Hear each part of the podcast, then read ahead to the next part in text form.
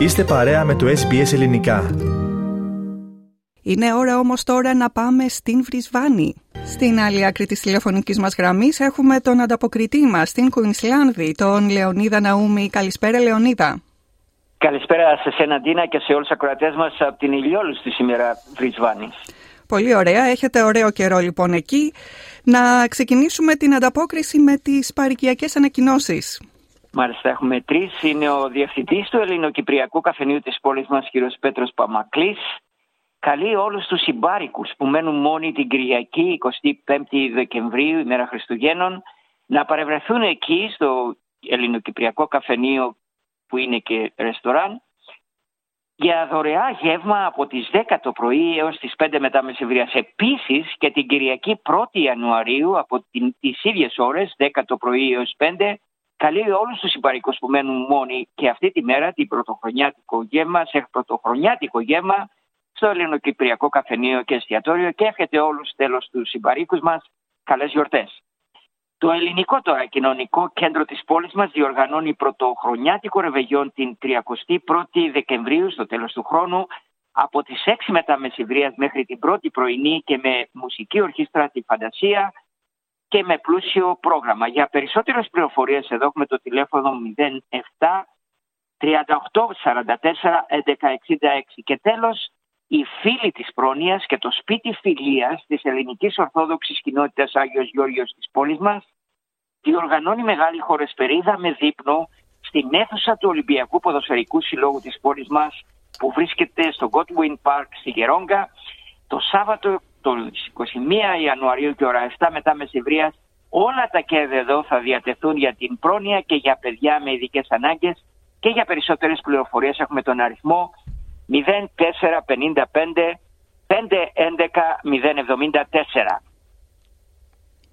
Μάλιστα. Λεωνίδα, να πάμε τώρα σε ένα άλλο θέμα που είναι λίγο έτσι μακριά από την ε, ελληνική παροικία και τα παροικιακά δρόμενα και έχει να κάνει με ένα παράσιτο το οποίο εντοπίστηκε σε αποσκευές στο αεροδρόμιο της Βρισβάνης. Το παράσιτο αυτό θα προκαλούσε καταστροφές στον αγροτικό τομέα. Δώσ' μας εσύ τις λεπτομέρειες. Μάλιστα, αυτό το παράσιτο που θα μπορούσε να προκαλέσει καταστροφή στον τομέα της κυπορικής στην Αυστραλία αποτράπηκε να εισέλθει στη χώρα αφού οι αξιωματικοί βιοασφάλειας το εντόπισαν στο αεροδρόμιο της πόλης μας ένας ειδικός σκύλο ανοιχνευτή που ονομάζεται Petal μύρισε επιτυχώς το ζωντανό καφέ μαρμαρωμένο έντομο που καλείται Brown Memorate Stingback μέσα στην τσάντα του επιβάτη τη δεύτερη φορά που το παράσιτο ανακαλύφθηκε στη χώρα.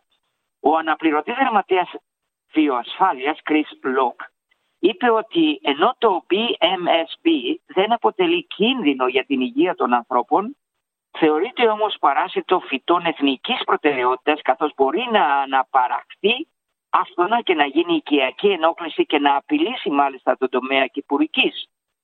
Το εν λόγω παράσιτο αυτό είναι εξωτικό για την Αυστραλία και θα κατέστρεφε τις καλλιέργειές μας αν εγκατασταθεί εδώ, ανέφερε ο Dr. Chris Locke.